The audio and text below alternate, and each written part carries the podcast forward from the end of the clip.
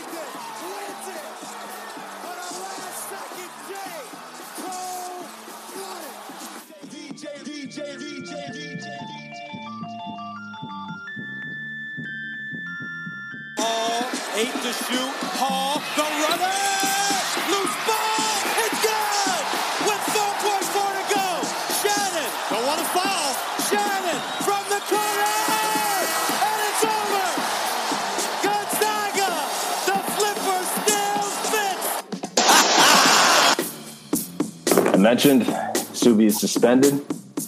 I purposefully tried to take my time reading that uh, that ad as well as our intro in the beginning. We're about one and a half minute into his three minute suspension. He was suspended for, you know, really it was just a, a lack of hustle. He did not respond to a text in a very in a brief, a quick enough time. He was set up. It was one of those texts where you really just get someone on a platter, and all he has to do is just say one more thing within the text.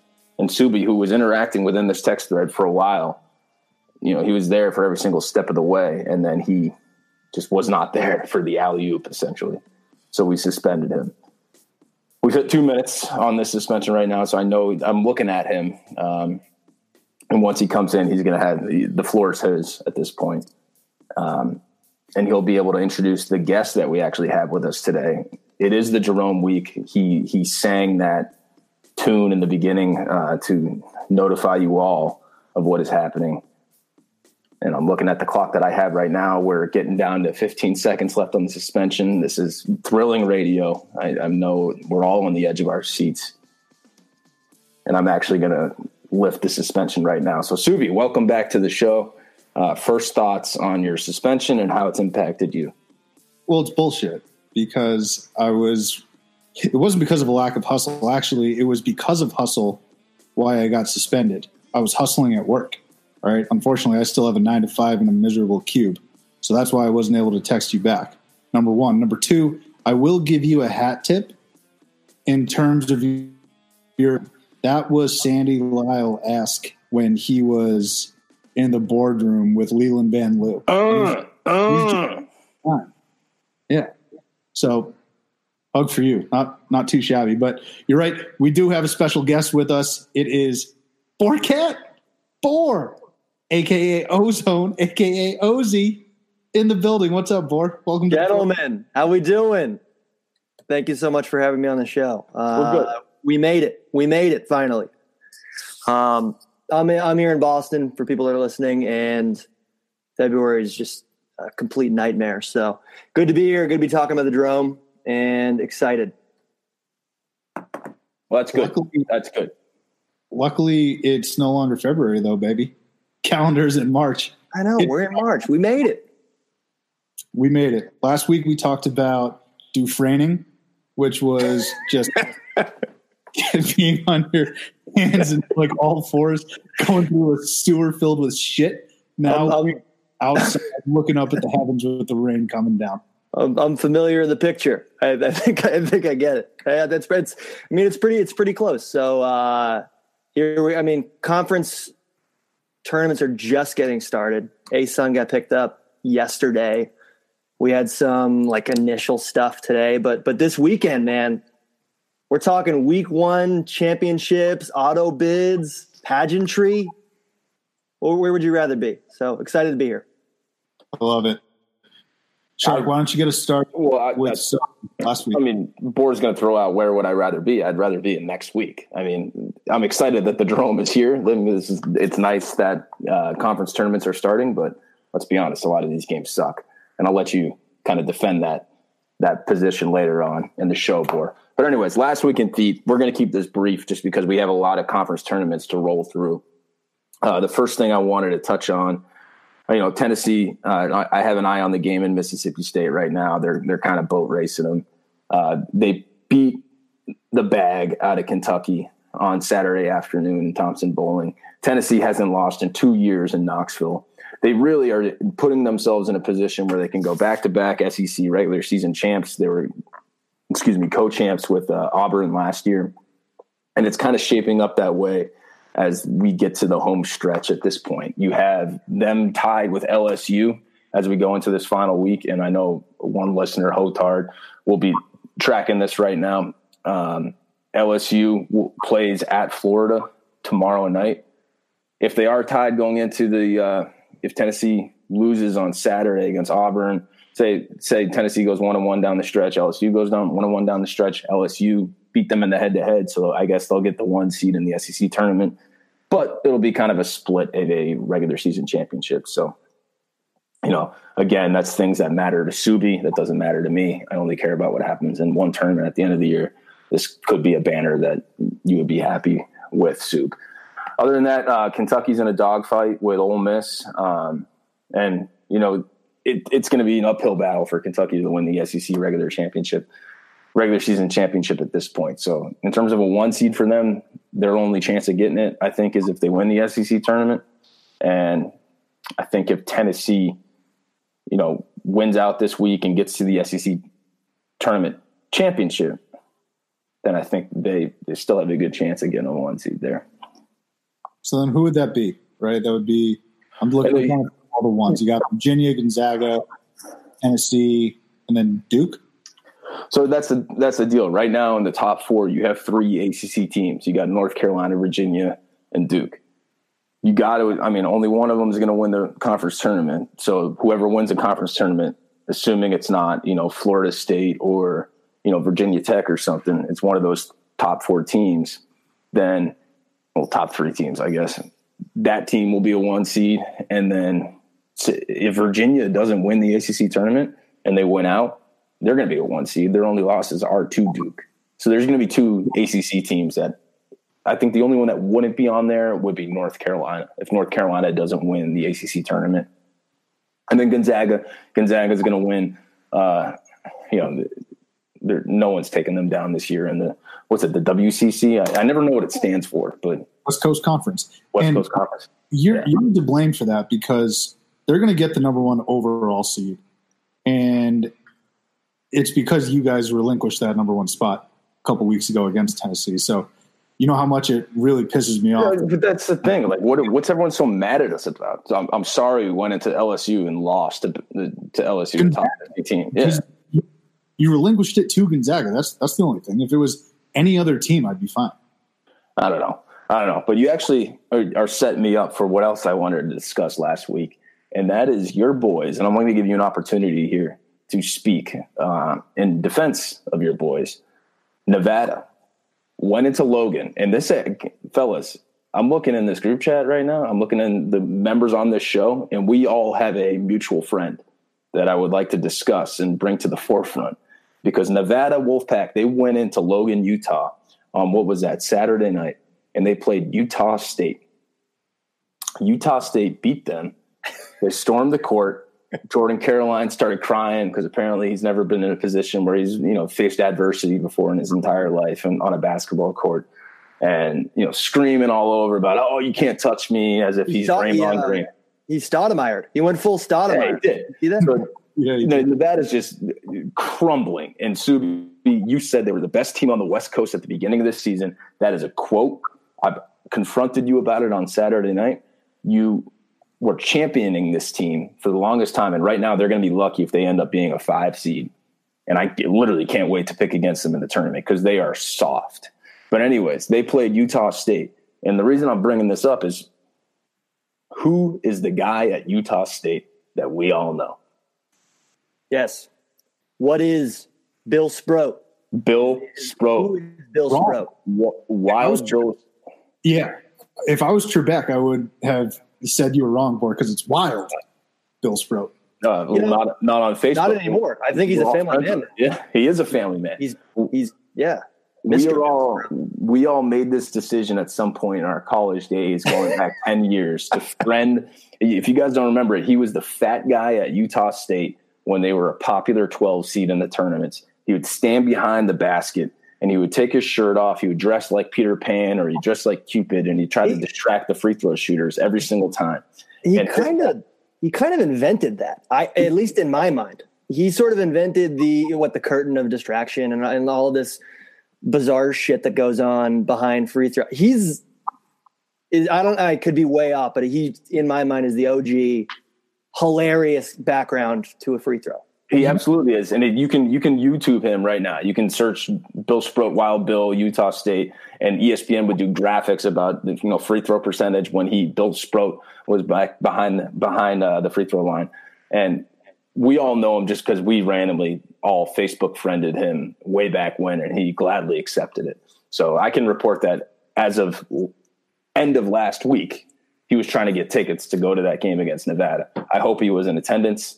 I hope he was shirtless, and I hope he's watching on Selection Sunday because I think Utah State might be sneaking in there on what is a historically bad bubble.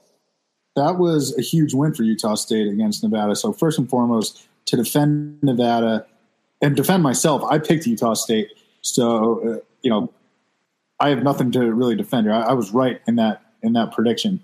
Wait, I'm going to stop you before you keep going. You understand the disconnect where you make a grandiose prediction at the beginning of the year about how good Nevada is, and then you pick against them. Like you, you, you win either way. You get that right. You're you're setting yourself up to win either way. I'm not impressed with your Utah State pick. Yeah, it's called making yourself look good. At that point in time, they were the best team on the West Coast. They've struggled as of late. Number one, number two. If you want to call me a flip flopper or a hypocrite, I'm going to say the same thing about you because Jordan Caroline was your boy. I'm a Martin Brothers guy. All right, Jordan Caroline is your guy. You were the one that said he's the only one with a nutsack on the team, and then I stand by that though. I mean, look, I love what he did. I think it's going to be a rallying point for this team. All right, and I cannot wait to see them against or Utah State in their conference tournament. So I'm very happy with what Jordan Caroline did. They aren't playing that well, but that's that's besides the point because I do want to focus in on Wild Bill Sproat. Bort, I think you're right in this sense. He was the OG. He was the innovator of ISO distraction behind the hoop. Free throw distractions and all of that good stuff has been going on for quite a while. Thunder sticks, but it was a collective group effort from the people behind the behind the hoop. And and, and the creativity, the ingenuity. I mean, I bel he was a Chippendales dancer, I think, in one of them. That's one of the best. It's one of the best things I've ever seen. Uh, so yeah, I mean, he's a legend, and, and I I've been rooting for the Aggies ever since. Yeah, because of him. So. He's he's absolutely an innovator. He he should go down with the Naismiths of the world, the Dean Smiths of the world, the the true pioneers of college basketball because he he started the ISO distraction. Yeah. No, in Springfield, in Springfield, they should just put a, a brass bust of him just Chippendalesing.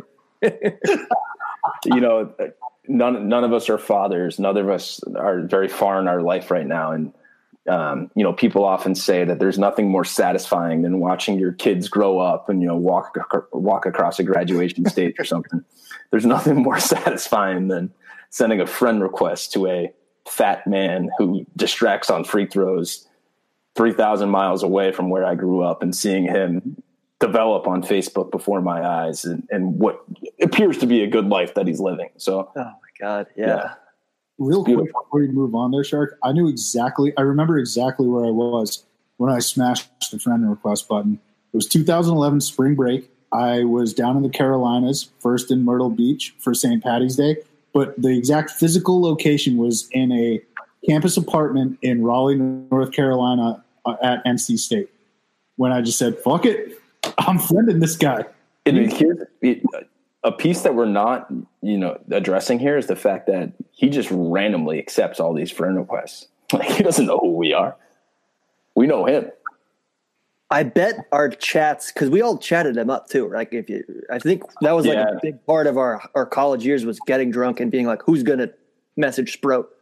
uh, that's probably I should poor preparation on our part. I think that's probably buried in the archives of Messenger. I think he said mahalo to me once because I think he's into like Hawaii. but, but, but now we're getting way off base. Oh, that's good. I got nothing. I, I don't think I had the balls to to say hi to him. Oh yeah, there he is. Subi is verifying that he he's never reached out to him. So, all right. Anyways, the last thing to bring up on last week in Theat is just um, I alluded to this that I might go to the game last week, and I did. I went to the Georgetown Seton Hall game. It was a double overtime thriller. I got to be honest, both teams stink not very good, not very skilled on the court. There's about one good player. It was Myles Powell. He had about 39 points. He was the only guy, only guy on Seton Hall capable of scoring. So if your brackets come out in two weeks from now and you're thinking about Seton Hall, just know that you're going to be in for a good 40 minutes of slugging it out. Uh, and then on the Georgetown side, it was a good crowd. I mean, they do it where the where the Wizards play uh, at the Verizon Center, Capital One Arena, whatever it's called now. And Georgetown, I mean, they got this guy on their team. He's, he's a six foot 10, six foot 11 senior, Jesse Govan. And he literally, he, he moves up and down the court like he's Greg Oden at 35 years old. But this guy's a 21 year old guy. And uh, you know, it was, it was a cool environment. There's kids there, and there, you know, there's a kid sitting behind me that was super. He was a Georgetown fan, which I respected, you know, because I grew up rooting for Boston College, so the, it's few and far between finding people that actually care about the sport. And this kid was super into the game. And then he starts kind of Govan hits a huge three in double overtime, and this guy's like, Govan's a first round pick. And I, I turned around, I looked at him, I'm like, bro, I, I, respect everything you're about. I expect, I respect the fact that you're standing on a table for your team here, but there's no way in fucking hell that Jesse Govan is getting drafted in the first round. I mean, nobody knows who he is. He can barely move up and down the court. And this kid just stuck to his guns. He was coming at me, and I respected it. Um, so, well, so just go ahead. Here's a question: How old is he? He was he was with two chicks, so I, I give him credit. Um, he was probably either a senior, he was a senior, or he was fresh chill. out of Georgetown. Yeah. and, he, and he was mad. I so my buddies will tell you like I, I'm arguing with him, and you know, it gets to the point where like normally when I'm arguing with someone, I always want to place a bet with them. I'll I'll place a bet like right on the spot, and then as I'm thinking that in my head, I'm looking at this kid. I'm like, I'm never going to see this guy again. I only go to one Georgetown game a year. Um, this guy's going to care way more than I am. He's asking me for my information to settle up on the bet. I don't want to give this guy my information. So I just said, uh, my wallet's out in front of me at this point. And then I looked inside my wallet. I had like 45 bucks. I had a two twenties and a five. And I audibled rather than place a bet with this kid that I'm never going to see again in my life. I just took the five dollars and I just gave him five bucks and I said, "Hey, your opinion sucks. Just take take this five bucks." And that's how it ended. Wow. So a younger, gave- a younger Shark Ultra BB wouldn't have uh, wouldn't have gone down that path. Yeah, I mean, without question. What Sue? What are the odds that Shark doesn't say something when someone's spouting off that Jesse Govan is going to be a first rounder, uh, a million to one. So good, probably, hug, hug for you. Good for you. I, I'm glad you did that though, because anyone who says Jesse Govan is a first round pick needs to get slapped upside the head. See, here I was thinking it was some 12 year old, 11 year old native of the DMV area who grew up, is growing up a Georgetown fan. If he said that, fine, let it slide, let the kid enjoy his time there this just sounds like a kid who he might have been to as many Georgetown basketball games as you have. This is what it sounds like. He's like, oh, okay, I'm looking at the team program. I hear about Jesse Govan. He's our senior. He's been here forever and one of our more prolific pr- players in the program. He's probably a first round pick, right? And he kept. This was the one stat he kept hurling at me. He's like, he shoots over forty percent from three, and I'm, I'm like, uh, great man, like good for extend. him yeah, he can extend, but he can't move. The guy literally can't move. I, I really hope Georgetown makes the tournament so you can get a look at this guy. He, he, he I've gotten a few. He's yeah, he's the senior leader. He's the senior leader. I give him credit, and he had he had some big shots at the end of that game. But I I cannot fathom a scenario where he's playing in this modern day NBA when everyone moves as quick as they can. so, how did uh, more part to it. How did Ewing look? Sad. Yeah, I mean, he was he was adamant. He was getting fired up on the sideline. So it was, it was a good game. It was a good college He's doing basketball. a pretty good job. I, I thought I yeah. thought he was going to be. He is doing a good job. A I will say, player. our our boy Mac McClung did not play well. Oh, did not. Oh, and his look right now, he's doing he's doing the headband with the long sleeve t shirt underneath. It's come on, Mac. He's got a buzzed head now. He's he should have kept the flow. Yeah, the little flow that he had. But he I thought in my contract, I wasn't going to have to talk about McClung on this podcast. All right. Well, I'll switch the topic real quick. The one other notable item in that game was there was a point when uh, I, James Akinjo, the point guard on Georgetown, dribbling it up. The Seton Hall point guard smacks the floor. Akinjo drives right in, gets an am one, right in his face, and then they inbound it to the Seton Hall point guard, and Akinjo picks him up full court and smacks the floor right in his face. And I, that, that was like the perfect basketball sequence right there. I really never understood why anyone slaps the floor. First of all, it's I, I feel like at that point in the game, you've expended so much effort. It takes a yeah. good amount to like lean at your own waist and slap the floor with any sort of authority. And then I'd always just be afraid of not getting back up in my defensive stance in time, and the player's just going to run right by me, which is exactly what happened. It's it's just a lose lose situation. No one's going to say, "Oh, what a defensive effort sparked by a floor slap." Crowd gets into it though. Can't do it on the road. He's on the fucking road. Yeah. Incredible. But yeah, that's all I got. All right upcoming theat, and again, I'll keep this brief. Two big games, excuse me, three big games that I want to touch on. Two of them are actually big. The other is just sort of a bubble game as a Pac 12 guy that I want to talk about. So we'll start there. Arizona ASU. Arizona firmly out of the tournament. ASU is a bubble team. I think Lunardi has them as one of the last four in. They travel to Tucson next this upcoming Saturday. It's senior night in Tucson. It's a rivalry game. Arizona very well could knock them off the bubble, depending on what ASU does in the Pac 12 tournament. Who knows? But if U of A beats them in Tucson this Saturday, I think that places ASU outside of the bubble. Keep in mind, Hurley just got his first win against Sean Miller in Arizona earlier this year. So this game becomes all the more important down in Tucson. That's all I'm going to say about it because those two programs fucking stink. The other two marquee games, though, Michigan travels to Michigan State.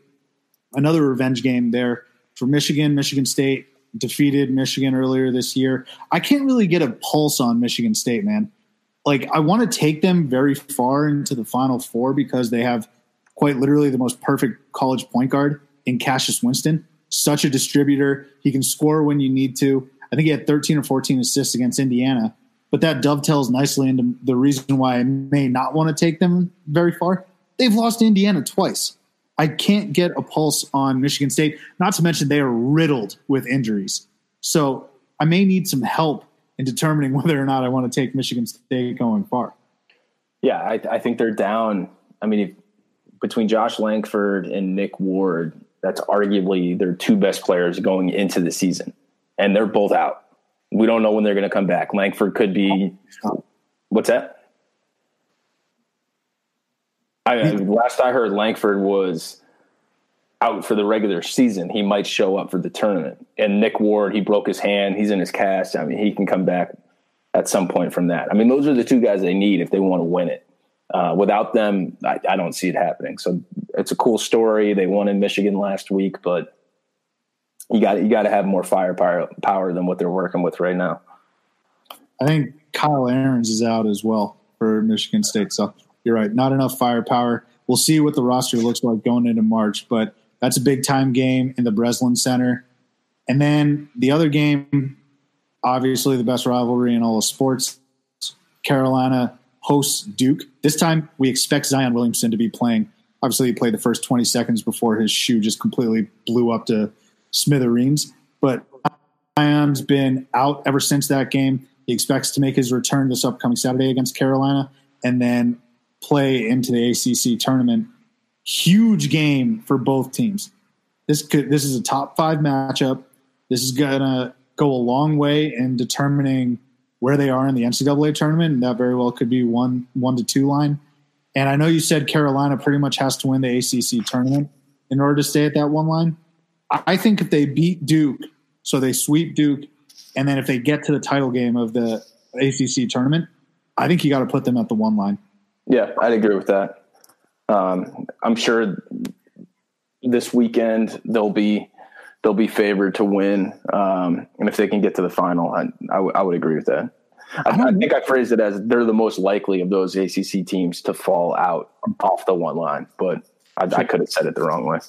I don't know if they're going to be favored, though, to be honest with you, Father, because they In suck the- Clemson. They very well could have lost that game against Clemson, and Duke's going to have a full loaded roster.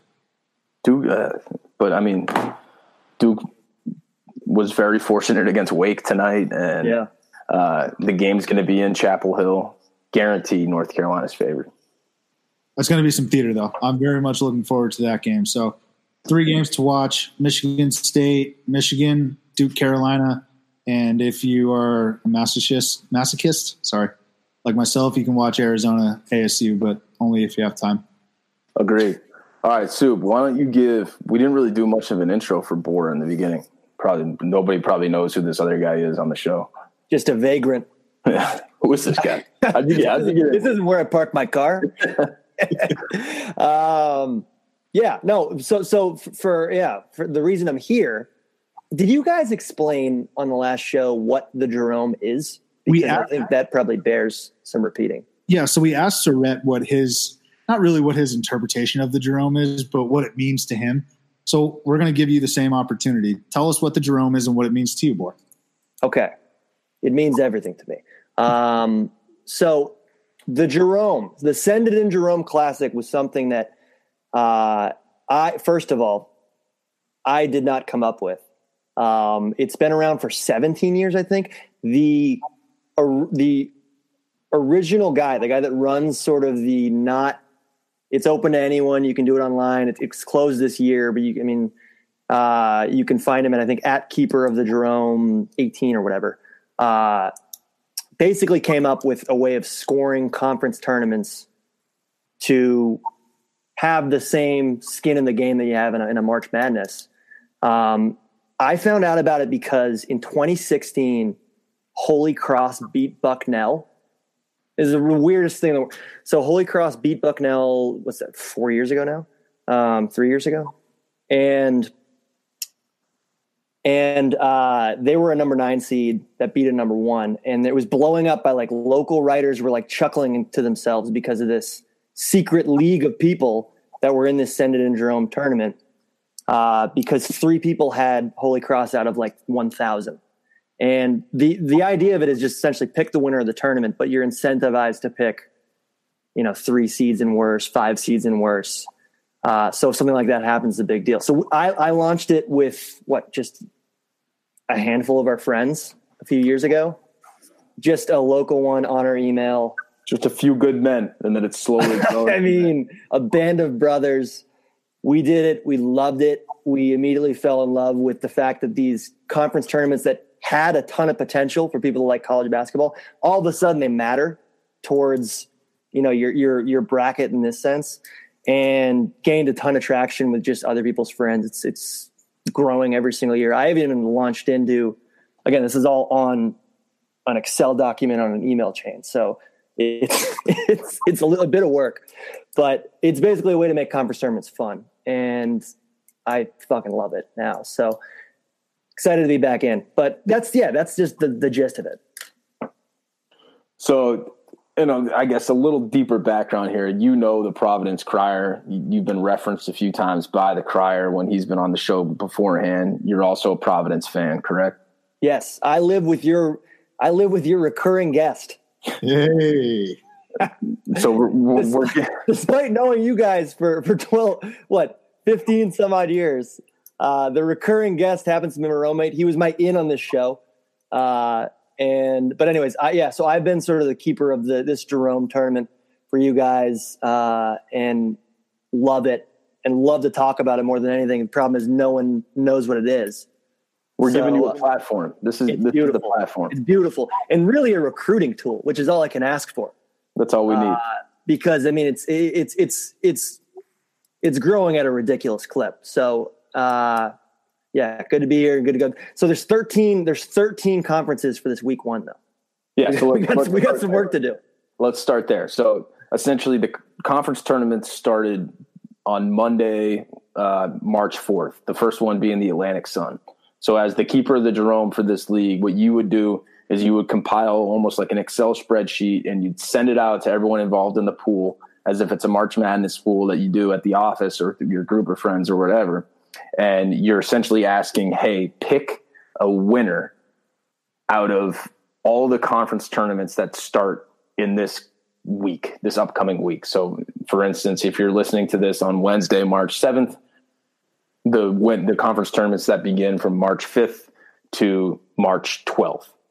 And that and I, I kind of chastised this a little bit in the beginning of the show. I said these are all the kind of the shit conferences.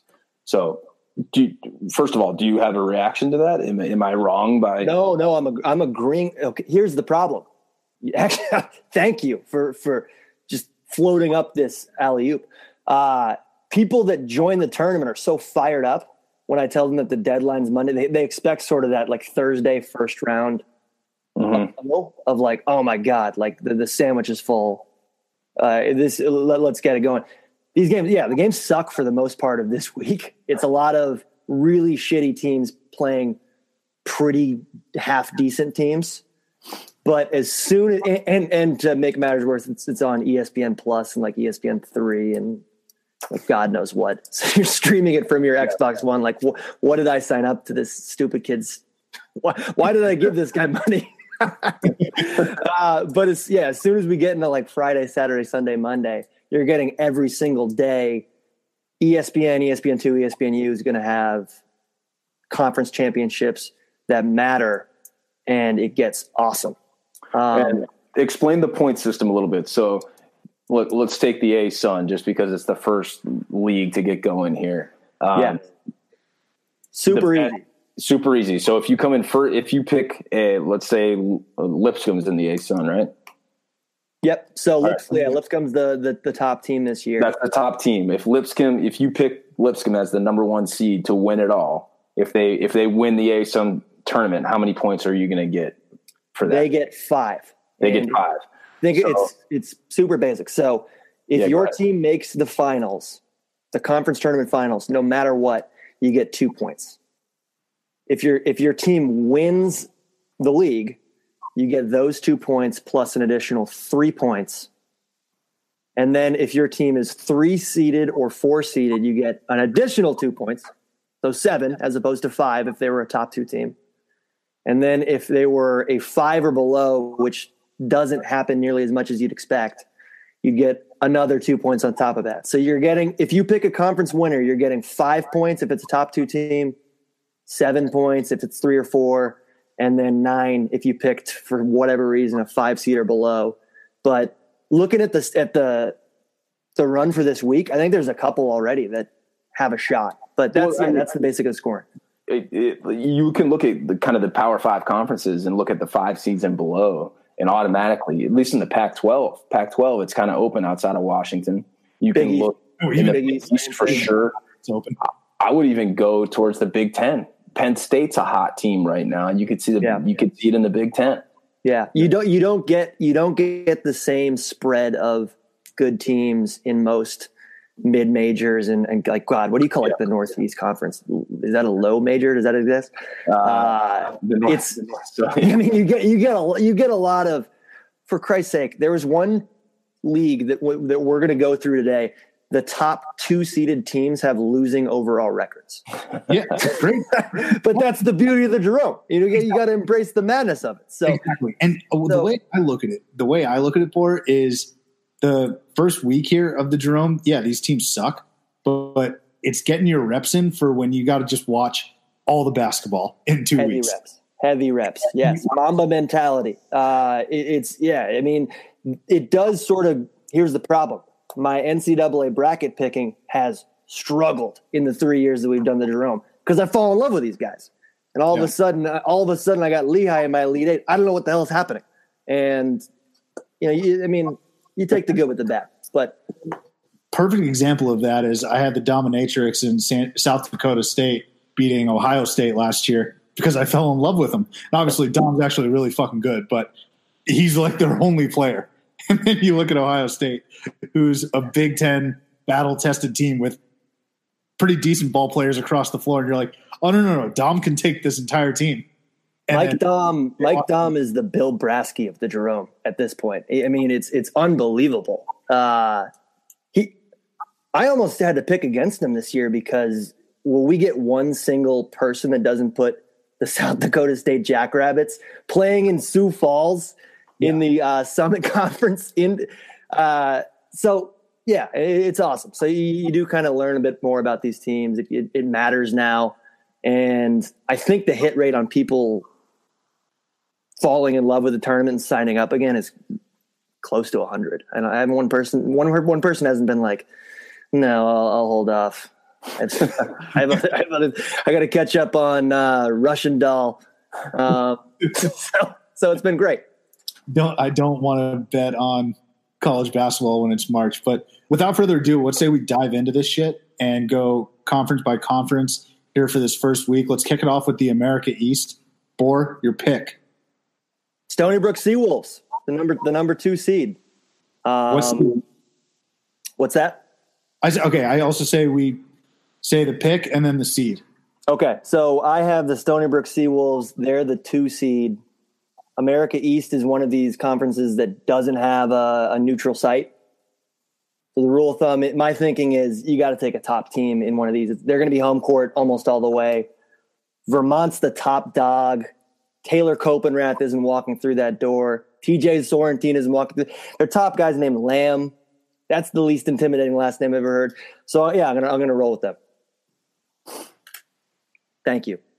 Who you got? Uh, I'm, I'm trying to pull it up right now. I'm looking at my email. What what conference are we in right now? America East. You pull that up. I'll I'll take over here. I'm gonna go with the Retrievers, baby. UMBC, the three seed. Oh my, yeah, totally buried the lead there. Yeah, Jesus. All because of what they did last year. 100% because of what they did last year. The first episode of this podcast, we said if you're looking for the X's and O's, if you're looking for the in depth analysis, you've come to the wrong place.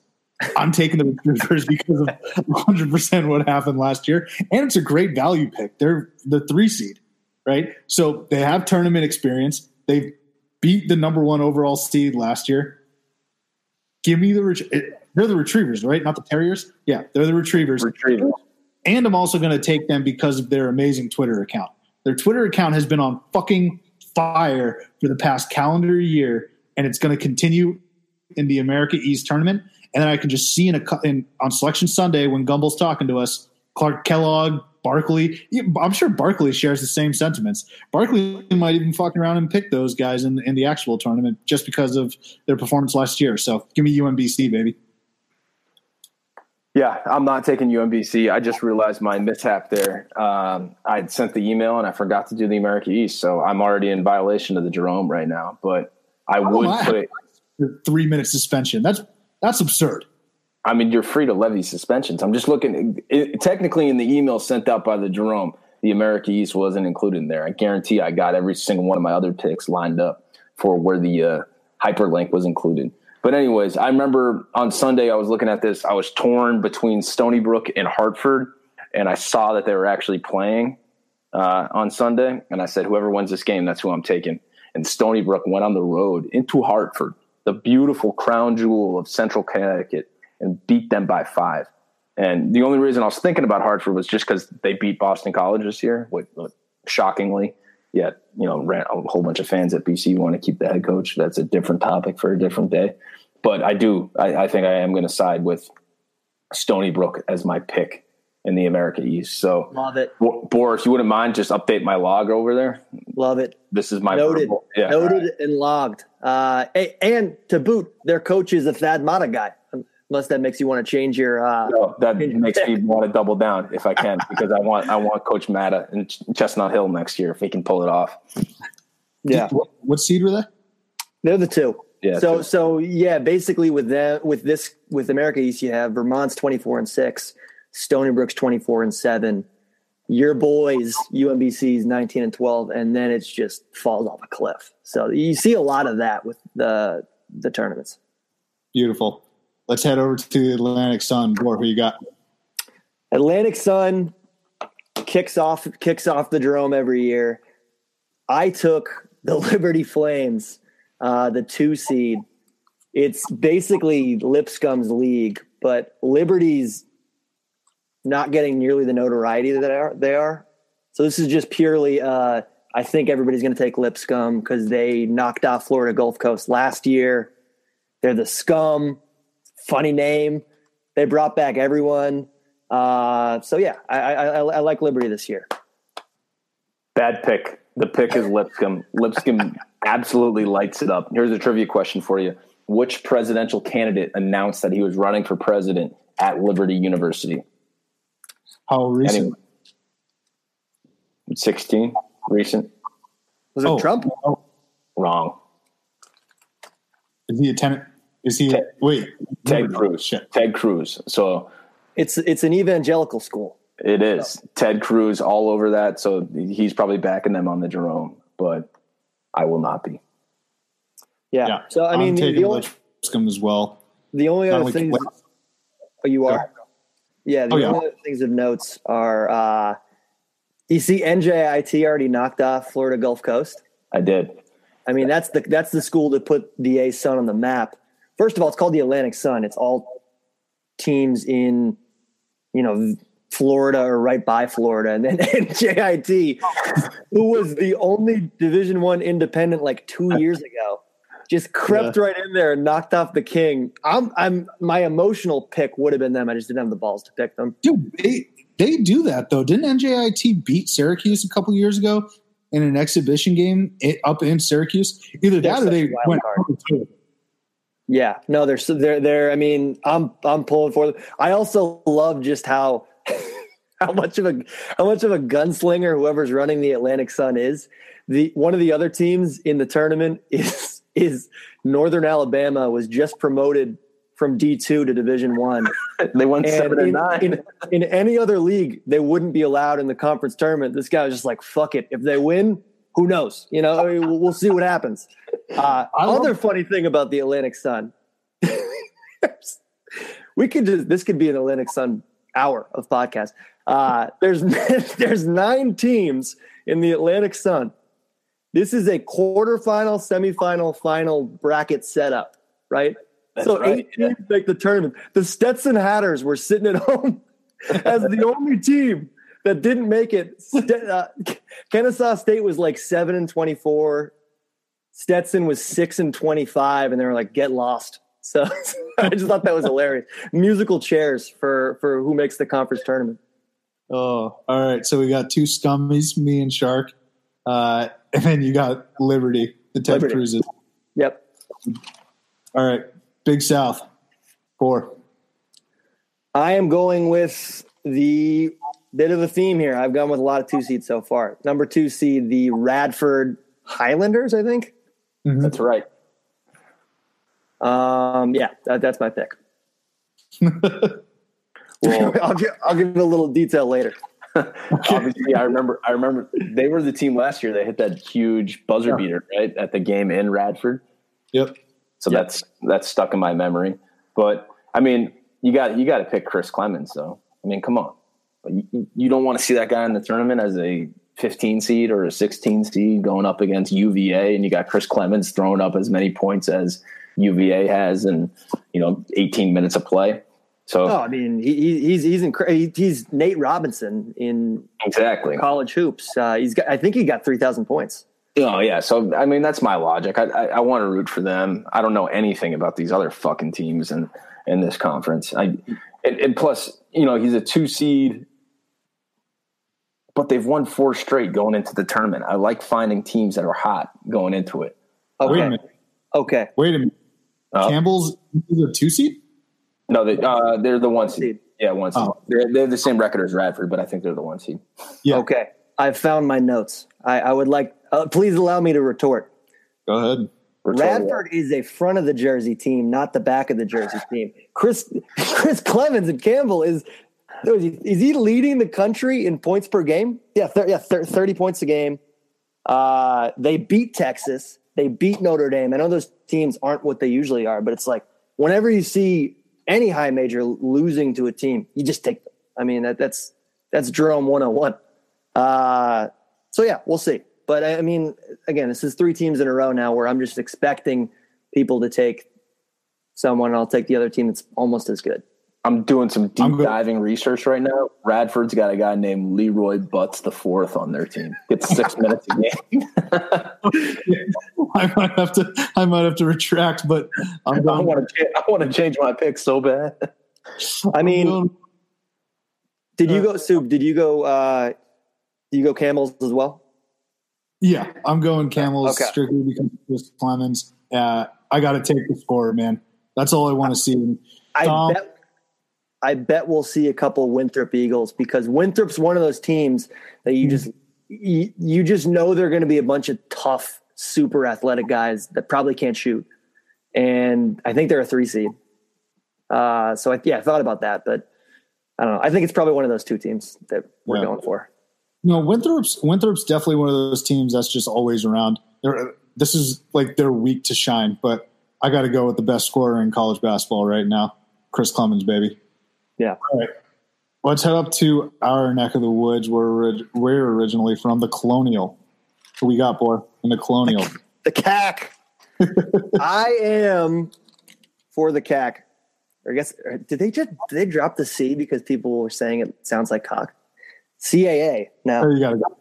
Um, yeah, I'm going with the Carl, the College of Charleston three seed. This is my first bonus pointer um, because the tournament's in Charleston, neutral site game in Charleston. Um, I wanted to take Hofstra and Justin Wright Foreman, and he's one of the best mid major players this year. He's averaging like 25 a game, um, and I think their offense is nuts. I think they just shoot a million threes. They shoot like you know 80, 80 90 points per game. Uh, but yeah, I'm going to take the hometown team. That's the three seed. I'm taking the two seed Northeastern. Northeastern's hot getting into the tournament. They've been tested. I the only reason I'm actually doing this, I don't have any stats. I just remember betting a game wicked early in the year. It was Northeastern versus Alabama, third game of the season. I happened to be in Vegas when I made this bet too, because I had nothing better going on. And I bet Northeastern because they were getting like eight points and they won. So I'm thinking. They ahead. just win. They beat the shit out of them.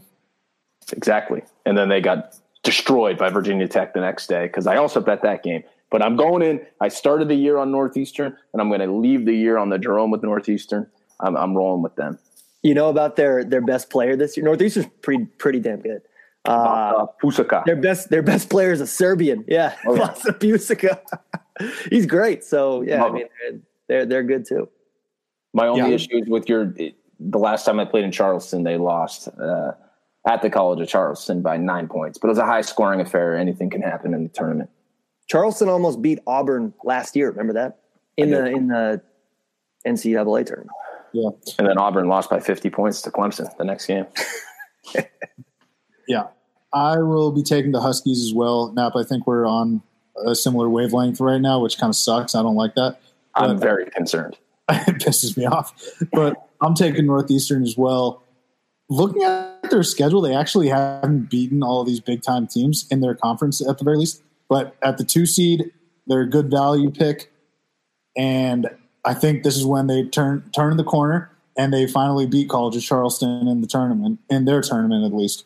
So give me Northeastern. All right. What do we have after the Colonial? The Horizon League. Oh if my- we're not three three on this, if we are not three for three on this, I'll be very upset. Or start I us mean- off on the right. I mean, yeah, it's the Norse. It is the What? North Kentucky Norse, 100 out of 100 times. Uh, probably the, my favorite mascot in sports, and they they they keep getting better and better. I think their best player is this big white guy named McDonald. So I think there's a joke in there about McDonald's always delivering or something. I just didn't think of it yet, but uh, yeah, I'm going to go with them for sure. That's clearly, clearly, you guys have not played NCAA March Madness 2006 relatively recently because you're looking at a team that is athleticism and conditioning up and down the roster. The big boys from Oakland, the three seed. That's the pick to win this bracket. I know they're 15 and 16. I know that they've lost on the road against just atrocious teams like Georgia and Northeastern. Well, it's kind of hypocritical from what I said earlier, but wh- whatever. They, they they play a tough schedule though. They've played Michigan State. They've played Xavier. They've played uh, Michigan State and Xavier. I mean, uh, they, they, they're doing what they can right now. They're doing what they can. They've won four straight going into the tournament. What did I tell you at the beginning of this little segment? I said I like teams that are stringing together some wing wins No, bad boys are hot. here. The bad boys, the bad boys are hot. Their first game looks like it's against Youngstown State. I got a good feeling about the Golden Grizzlies this year. Okay. I mean, We need to do we need, we need to do a 30 second sidebar on why that pick happened because there's that's steeped in history It of is. our of our friendship. Well, and, and I, I, I kind of touched on it on the side a little bit, but it, it's literally that video game. We would play this video game, and the bad boys from Oakland, they had this well conditioned, you know, crafted by God center that could block anyone's shot. Wayne, I mean, Wayne Simien, I think, was the great player on Kansas in that game. This guy from Oakland was it? He was like David Robinson. I, I mean, I don't Yeah. know who he is. I 100% I 100% thought that that school was in Oakland, California at the time when I was we were what 13. Oh no, it's in Michigan. Wrong. Uh yeah. Yeah. So yeah, we, we and, and the, the the short story is Uh, when we were like 12, we we all did an NCAA 04, is it probably? I think it was. Yeah. I thought it was after 04 or 06. I, I thought it was much more recent. We Like did we did this long term dynasty with Oral Roberts University.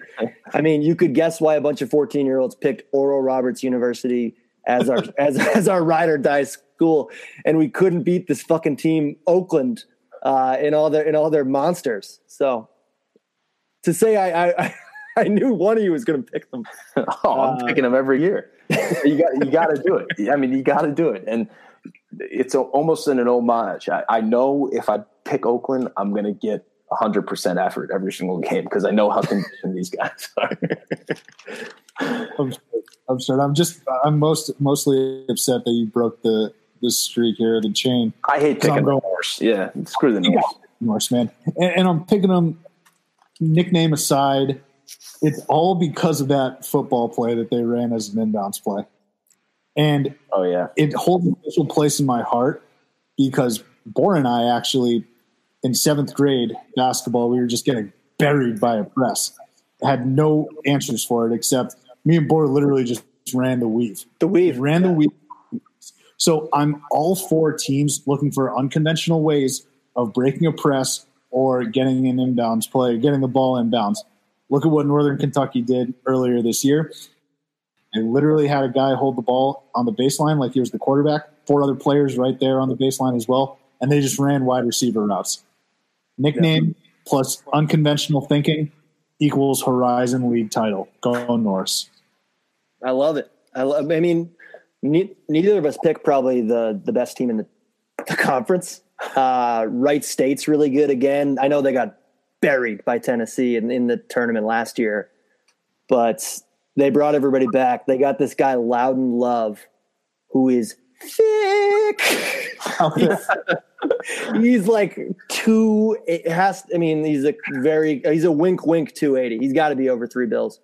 Um, and and That's th- it's just a bunch of these like white guy bruisers on Wright State, and I think I remember them all from last year. You literally, because I was trying to learn more about this guy. Uh, you Google Loudon Love. Anyone listen? Google Loudon Love right now. The first video is called Loudon Love kills a guy, and I thought that was hilarious. So yeah, they're they're going to be really good too. But it's it's in Detroit, Motor City Madness. This is one of the ones that's always got weird stuff going on too. So a lower seeded team could totally win. All right, Bor. Kick us off with the Metro Athletic, Atlantic Athletic Conference. A MAC. The MAC. All right, I picked. I'm sort of realizing now that I basically went the same route all the way, and I think it's. I don't think it's a very good idea. Uh, but I went with the Canisius Golden Griffins Oh man, for the MAC. Oh, my Um, Dude. I Iona has absolutely dominated this conference. I didn't realize how bad it was. So they've won three. They've won three straight MAC titles. They've been in the finals six straight times. Um, but this is the this is the conference I was referring to earlier, where the top two teams don't have winning records. So it's just this hodgepodge of like 500 teams for the top five. I think anyone could could win it. But uh, yeah, I like the Golden Griffins. Only one stat. I mean, they were nine and five on the road this year. Road dogs. I'll get behind it. Good, good mascot. Yeah, I'm all in.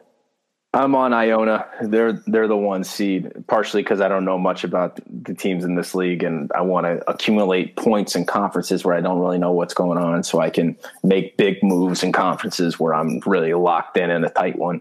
So I, I went with Iona. They've been in the tournament a few years in the past. They put up some points, and they're hot. Like I said, got to get hot going into the tournament. They have won seven straight games. What happened to fresh blood, you guys? I'm all in on Siena, and I'm very happy that all three of us are now diversified in our bonds. Give me Siena. I mentioned fresh blood because they have a new coach. He might be in his second year now, Jamion Christian or Jamion Kristen. He replaced the legendary Jimmy Patsos. You can't say that name without having some sort of Greek accent to it. Jimmy Patsos no longer there at Siena at the helm. It's time for a new regime. Give me Jamion and Siena going to the tournament, punching their bid in the MAC. If this was if this was a a race at Saratoga, this would be dynamite. I mean, so the odds on this this conference uh, winner alone is like five teams at right around seven to two to like five to one. So you can look up sort of percentage chance odds for any of these conferences right now, and this one is right around 15 to 20% for five teams. It's Rider, Iona, Quinnipiac, Siena, and Canisius. I think you just, if you're a sports better at all, you just got, you have to bet this conference title. Like just pick one and, and roll with them because I think anyone can win. Open field. And two, I'm glad you brought up Jimmy Patsos. I, when I when I was a sports writer at BC, I was covering a game that he was at, and the greatest coach I've ever seen live at any level, Jimmy Patsos.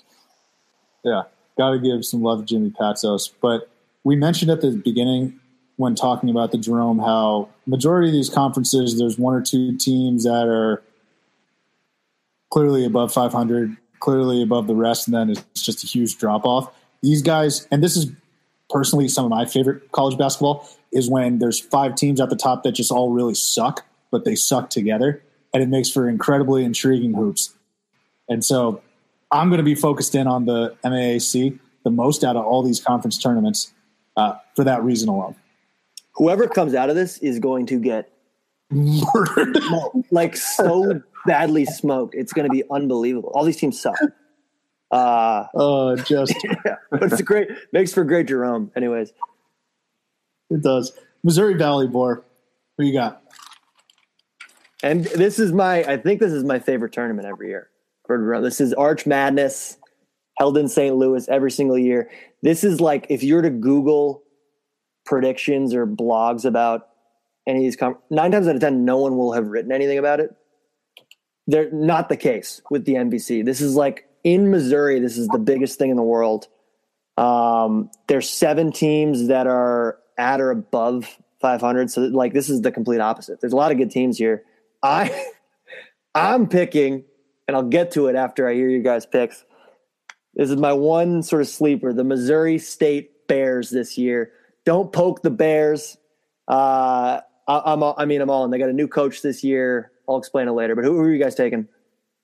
I'm on Southern Illinois, the Salukis, and I'm doing this because these guys are battle tested veterans. They've seen combat, you know, and by combat, I mean they've gone on the road to Kentucky and they played Buffalo and they've played three teams in the top 25 and they lost all three of those games, but they've seen it. You know, they've been there. No one else has tested. Southern Illinois, the Salukis, you go way back into the early 2000s. This, this is a tournament team. This is a good team. It's in their fabric. It's in their. It's in that stitching of the uniform when they put on the Salukis, that maroon and white. I know it's in them, and I like their draw too because they're hitting that three seed. They're playing Northern uh, Iowa in the first round. They've beaten Northern Iowa twice in Iowa, in Salukiville. They'll beat them anywhere. They'll beat them in Bahamas. They'll beat them in Timbuktu, and then they have to just go play Drake.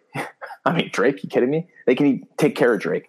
Boy, you're picking Missouri State. You're going into the tundra. They're playing Loyola Chicago, the Final Four team from last year. Missouri State's got an uphill battle. The Salukis are just going to coast right to Arch Madness. They're going to get right there at the end, and they always play this game like right on the weekend in kind of a high-profile spot on CBS. So, Oh, I'm it's big time. forward It's, to it. it's, this is this is big time, showtime, first weekend stuff. yep. Absolutely incredible that you mentioned up with Loyola Chicago. I'm going with Sister Jean, baby. Number one overall seed, Porter Moser. He's going to get a big time, uh, maybe not big time, but he's going to get an actual coaching job, not just Loyola Chicago at some point.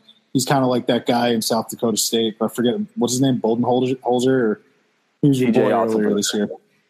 We're about to pick him in a few rounds coming up. All the right. Daum's. We'll get to him in a second, but give me Loyola Chicago, man.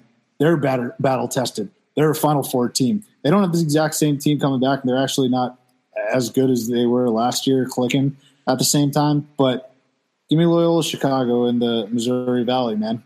They're going to come back, much like UMBC. Again, this is another pick based on what I saw last year. So Loyola Chicago for me in the Mizzou Valley.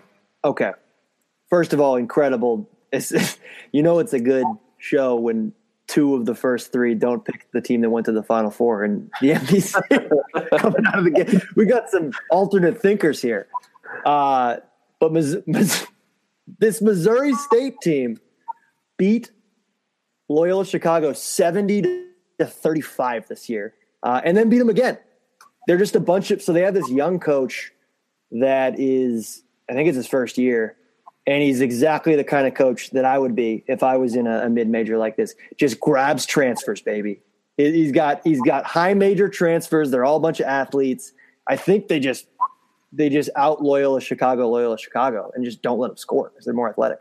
Um, and their top guy is this Brazilian USF transfer that, you know, this guy's from the favelas. You think you talk about battle tested. Uh, this is my guy. Uh, so, yeah, I think they're they're a four seed or a five seeds. They're going to play Bradley. I'm more nervous about Bradley than Loyola Chicago, but I think either way, the big story for Week One is no Ramblers in the tournament this year. That is the big story, and you should be worried about. I mean, that top half of the Valley bracket. It's like, uh, what do they call the groups in the World Cup? The the group of death. the death we're looking up up there. Oh my gosh! I just looked at it again. I'm getting shivers. I think I'm getting shivers from having PTSD after Loyola Chicago beat you guys last year at Tennessee. They're going to go on another run again, baby, in the Missouri Valley Conference. I don't expect them to do shit in the NCAA tournament, but give me the Ramblers. Yeah, no this this will be an awesome this will be an awesome tournament. It sucks that Valpo isn't good anymore though. That's sort of a one thing I was thinking about. It does. All right. Northeast Conference. I, I don't understand the difference between this and the Colonial Conference. Pretty sure that both the all the teams from each of those conferences could just switch and nobody would notice. So the Northeast Conference, uh, Bor, who you got? I mean, I tried to prepare for a lot of these, but I can't I can't lie to you guys. I just took Robert Morris because it's fun to pick pick Bob Morris and just roll with them. I think they're a three seed, so I'll get a couple bonus points out of this. Um, yeah, it's it's it's them, Fairleigh Dickinson, and St. Francis, the Red Flash are sort of the three teams to pick. So yeah, I'm gonna roll with with with Bobby every single every single time. I did not roll with them. I went with Fairleigh Dickinson breast, breast milk. That, that that's my pick. Um, I feel like that if you Farley's the first name, Dickinson breast milk would be a nice hyphenated last name for some sort of intellectual. Um, Isn't it fair? I call it Farley, you know, like Harley, whatever. Um, and the reason I'm picking these guys, you you guessed it, they've won five straight going into the tournament. They also started their year playing Rutgers, and they also went into Providence as well. So they're not afraid to um, you know take a take a right hook from some of the other Northeast teams. Fairleigh Dickinson, I have no clue where it is. I think it's somewhere in New in New Jersey. So, I mean, I couldn't tell you one thing about these guys, Yeah. but Okay, hot team. I like. I get the pick. Their mascot is a chess piece, and for that reason, I'm out. yeah, I mean, it's a Honestly, that's dominant chess what I have. What, what is the chess piece? That that's true. If it's the queen, It's a knight. Yeah, it's a They're knight. knight. Yeah, knight to rook four. Knight to Bobby Morse. Checkmate. that's that's that's what we got here. no, it's it's instead of finding Bobby Fischer, it's finding Bobby Morse. so I don't know shit about the Northeast Conference either. I think we can just skim through these guys. I picked St. Frank's, St. Francis, because I've seen Fairleigh Dickinson at some point in the past in the NCAA tournament. Bob Morris, their biggest win the past six, seven years was beating that Nerlens Noel led team, Kentucky, in the NIT. St. Francis because they're new and I have zero idea about them. All right. No, I, I think it'll probably be one of those three. So that'll work. I mean, it's like a, it's a home court. Everybody should have neutral sites, and this is a home court one, so it'll be a favorite. Yeah. Ohio Valley. This is interesting. So Northeast probably was the least interesting of these conference tournaments. Ohio Valley could be good feet. We got? This is another. I mean, I know I, I I bowed out on the Campbell Camels and Chris Clemons, but yeah, I'm taking I'm taking Ja Morant and Murray State on this one. It'd be a crime if this guy doesn't get some NCAA tournament reps at all. You know, like I can't root against that. Um, I think it's them and Belmont are sort of the two horses that can win. But uh, yeah, I'm to go with Murray State. I don't I don't pick against Rick Byrd in, in this tournament. He's won 800 games in his life. I'm pretty sure every single one. Actually, I'm not pretty sure, but it feels like every single one of those games was at Belmont. This guy, he, he, won't take any other job. He loves Belmont. All he wants to do is win this fucking tournament. That's what the whole point of it is. And, you know, maybe push some Power Five team to the limit in the first round of the tournament. But this is this is the big leagues for him. He's been doing it for like 750 years. He's going to keep doing it no matter what kind of athlete they throw at you in Murray State. Feed me Ja Morant again. I'm with you, Bor. I'm all about the star players. Ja Morant is a lottery pick, and it would be a crying shame if he didn't get any sort of shine or run in the big dance. I'm looking for him to have a Wardell Curry type performance in the big dance, him or Chris Clemons, hopefully. But I'm going to take the best player in that conference, easily one of the best players in the entire country. And it's a great value pick at number two. And uh, it's a great way to stay in shape. yeah, he's, he's getting like 25, 10, and 5. On top, they have some funny. Have you ever have you seen like a full Murray State game? No, I can't say I have. I, I, I randomly caught like a half. They have some funny characters too. This guy number 11 can dunk just as well. He's just not good at anything else. And then they have this guy, uh, Darnell Cowart, who is easily the fattest player in the league this year. Um, he, he has kind of like a Craig Robinson, Daryl from The Office afro. He's, you, you can't. This guy's can't miss TV. So yeah, it would it would it would it would suck if Murray State didn't make it. But going back to what we are talking about before, I think both these teams should make it. and They probably won't be. You know, one of them's got to lose, Belmont and, and Murray State, and you know, some shitty team like yeah like we were saying, Texas or God, if Indiana gets in, and then you have these two teams that have like five losses, and they're they're both really really good offensive teams. Yeah, um, that's yeah, it's, it's dumb. I agree with you, Bor. We were talking at the beginning of the show actually about how it's going to be such a pain in the ass when a team like Texas or Indiana or even ASU or one of these Power Six schools gets the nod over a team that I think all of us would would rather watch if let's say if Belmont wins the tournament, we're going to get gypped and not seeing Ja Morant. Vice versa, I'd rather see a scrappy Belmont team as opposed to these big name teams that just have shit their pants all, all year. So Ohio Valley is going to be a good conference tournament to watch. Let's move on to the Patriot uh, conference tournament. Who we got for?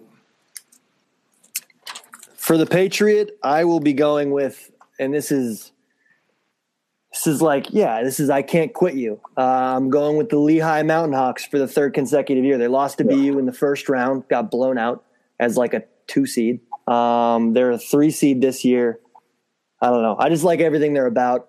They score a lot. Um, I, I Bucknell. I don't ever want to be. Bucknell dominates the Patriot League, and I don't. I don't ever want to ride with them. This is more of an emotion pick, like you said. This isn't a numbers pick at all. Um, but they're yeah, they're a three seed and sort of an always the bridesmaid, never the bride situation with them. They always make the finals and lose or just get upset. I did go with Bucknell, and I did go with Bucknell based off their you know their history and their success in this tournament. And I also did it because they match up with Holy Cross in the first round. And I went and pulled pulled the schedule. I crunched the numbers. I dove into the film room. I looked at the numbers all night, and I noticed that a couple weeks ago Bucknell actually went to Worcester, played Holy Cross, and lost. They lost to these motherfuckers. And I think that that's going to be the perfect team to kind of, you know, place in front of them, the carrot and the stick type uh, team in front of the Bucknell to get them motivated um, to bounce back after that difficult loss. And they're, they're just a, they're one of those teams that knows how to win these games. I, I think Colgate, it, Subi, you going with Colgate? Yeah, I have. So I'll, I'll, I'll yield the floor to Mr. Subramanian, as, as they say.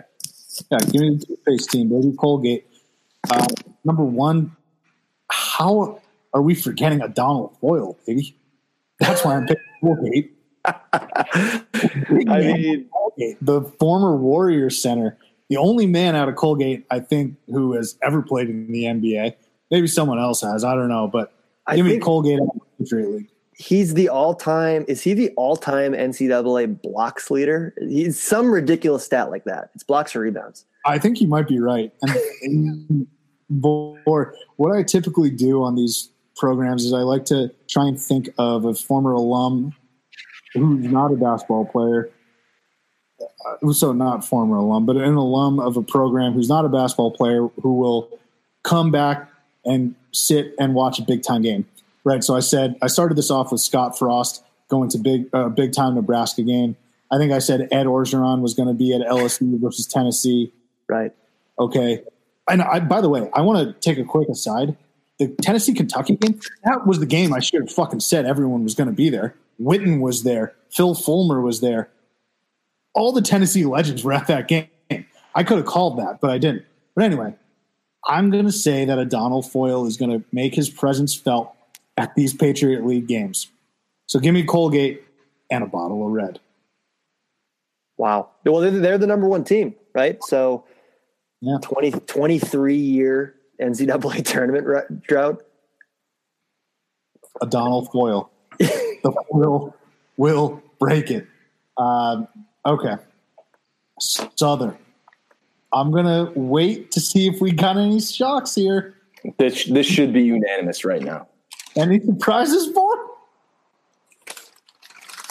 This should be Cor- unanimous. correction. It's not unanimous. Oh. Because as much as I love Wofford, the number 22 team in the country, and Soup, Soup, all name, all name, all century team is Wofford with Fletcher Magee. Fletcher Magee, Shark, I, I told Sue this before. He's like 33 sh- shy this year, 30 made three pointer shy of having more than my entire Providence Friar team this year. The guy just lights it up. So you got Fletcher whole Magee just lights it up.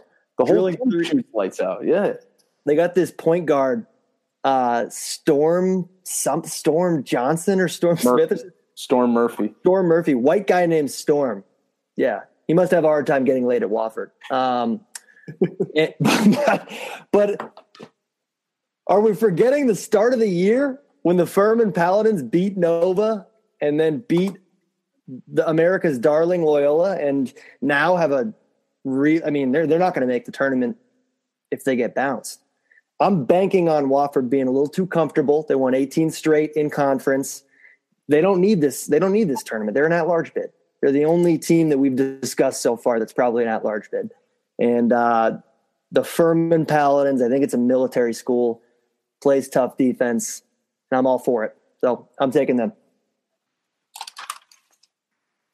Um, no. I mean, I can't. I, I love this Wofford team. I can't wait to see them play against.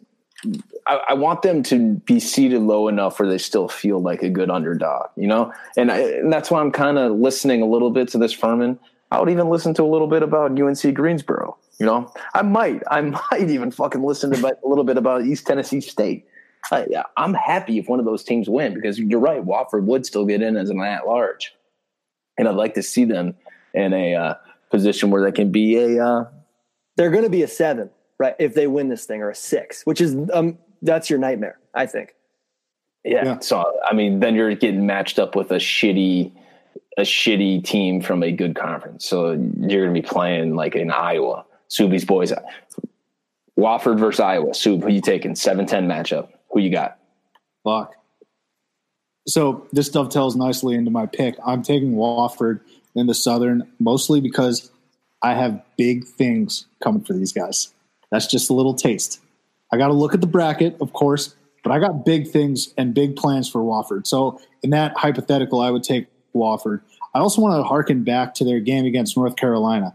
They were beating North Carolina pretty much all the way down the stretch uh, up until the last few minutes, and they lost by nine or so it was one of those it was your typical game where the mid-major plays their asses off and at some point was up eight or so and then they just ran out of steam so i will give you love though bor for the furman pick because i completely forgot about those guys they were ranked at the beginning of the year as well which is pretty crazy that the southern had two teams two separate teams Sub, I Huh? think they're. I think the SoCon might be better than the Pac-12. Um, probably there's Eastern. Ten- we're not even talking about UNC Greensboro, Eastern Tennessee. They're, they're like there's four 21 teams here. I think. yeah I mean, no, everyone, everyone else is dog shit, but I mean, those top four are good.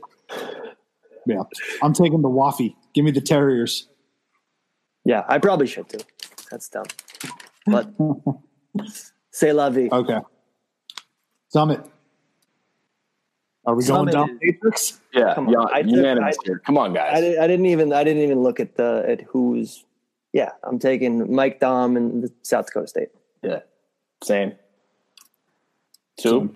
Or is All right, there we go. same?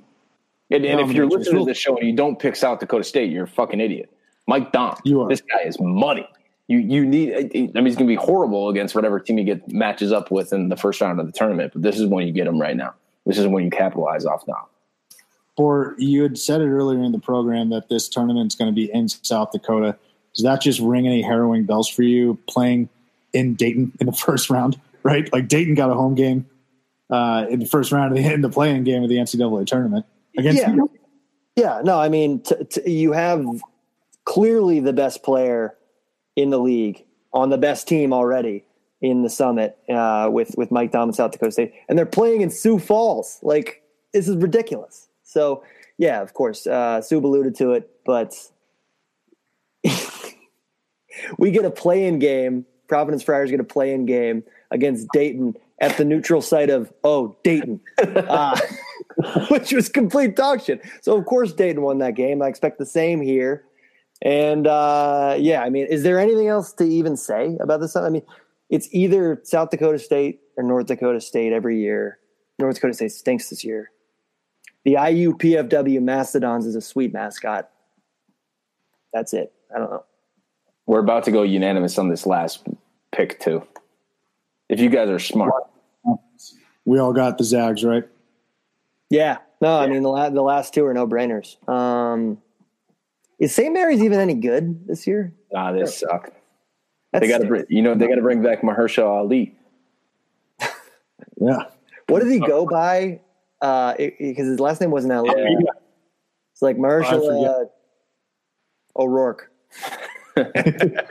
um, no, but yeah, it's, it's just stinks that there's no one putting any heat on this team. Like, uh, and I, I love like the Aussie Aussies and St. Mary's. They're just a bunch of Mormons that are 26 coming back from their mission, just putting a little pressure on the Zags. But uh, not so much this year. I mean, you look, you look at the lines of the every Gonzaga game. It's like Gonzaga minus 14 and a half. That's like their closest game. It's so outrageous. Put a little pressure on them. Yeah, no, it's it's it's too bad. Um, is Rui Hachimura still supposed to be like a top, like a He's a stud, man. lottery pick? and he deserves it too. I, and I only say this because I, Bor, I know you're a huge Grant Williams guy. You would, you would, you know, crawl through ten. You would Dufresne for for to have a guy like Grant Williams, but Rui Hachimura was an animal against him, and he gave him a very difficult time. So Yeah. I, I earned some respect for that guy. Well, j- it's just the only reason I mention is that he sort of had the remember Svi Mykhailiuk for Kansas. Oh, yeah. Yeah. For years, it was like, oh, he's supposed to be like a top fifteen guy, and like he, he wasn't doing anything. And then he had a good last year, and and now it seems Yeah, like he, he won Player of the Year. They announced that uh, he won Player of the Year for the West Coast. What's the conference called again? I don't even know. WCC. WCC. I just this is the first year I haven't been watching it every night. I mean, like the Pangos led Zags was my lane. I was all about that, and I don't blame you. You know, someone said Nevada was the best team on the West Coast at the beginning of the year. I'm never gonna fucking say ASU and Gonzaga are the best teams on the West Coast. I'm sticking with Gonzaga. Or excuse me, good God, was that a Freudian slip? I'm taking Nevada still. But yeah, four. You talk about getting McClung. We talk about Dufresning. You're talking to two guys right now that got Hachi Murad. And we got Hachi Murad pretty bad. All right. Uh, Arizona was up like 12 in the first half against Gonzaga and then just got boat raced. Majority of that being because of Rui Hachimura. So that guy's a stud. do you think they'll ever join the pack? I hope so, man. I think we need them. As much as much as it pains me to say, I think we need them. I want to go officially on the record right now and say I like Gonzaga, and I like Gonzaga as a potential team to. I, I think this could be their year if there's ever a year for them. They're they're really good. They're very very good. Um, but that's the Jerome, ladies and gentlemen. great round, guys. I think we diversified pretty well. I think Bor's pick of uh, Furman is might be the one that sticks out the most. But great gauntlet right there. I cannot wait to get into these conference tournaments. But time now for some hugs. Shark, I'll start with you. Who's your hug to this week? Uh, I have no clue who my hug is.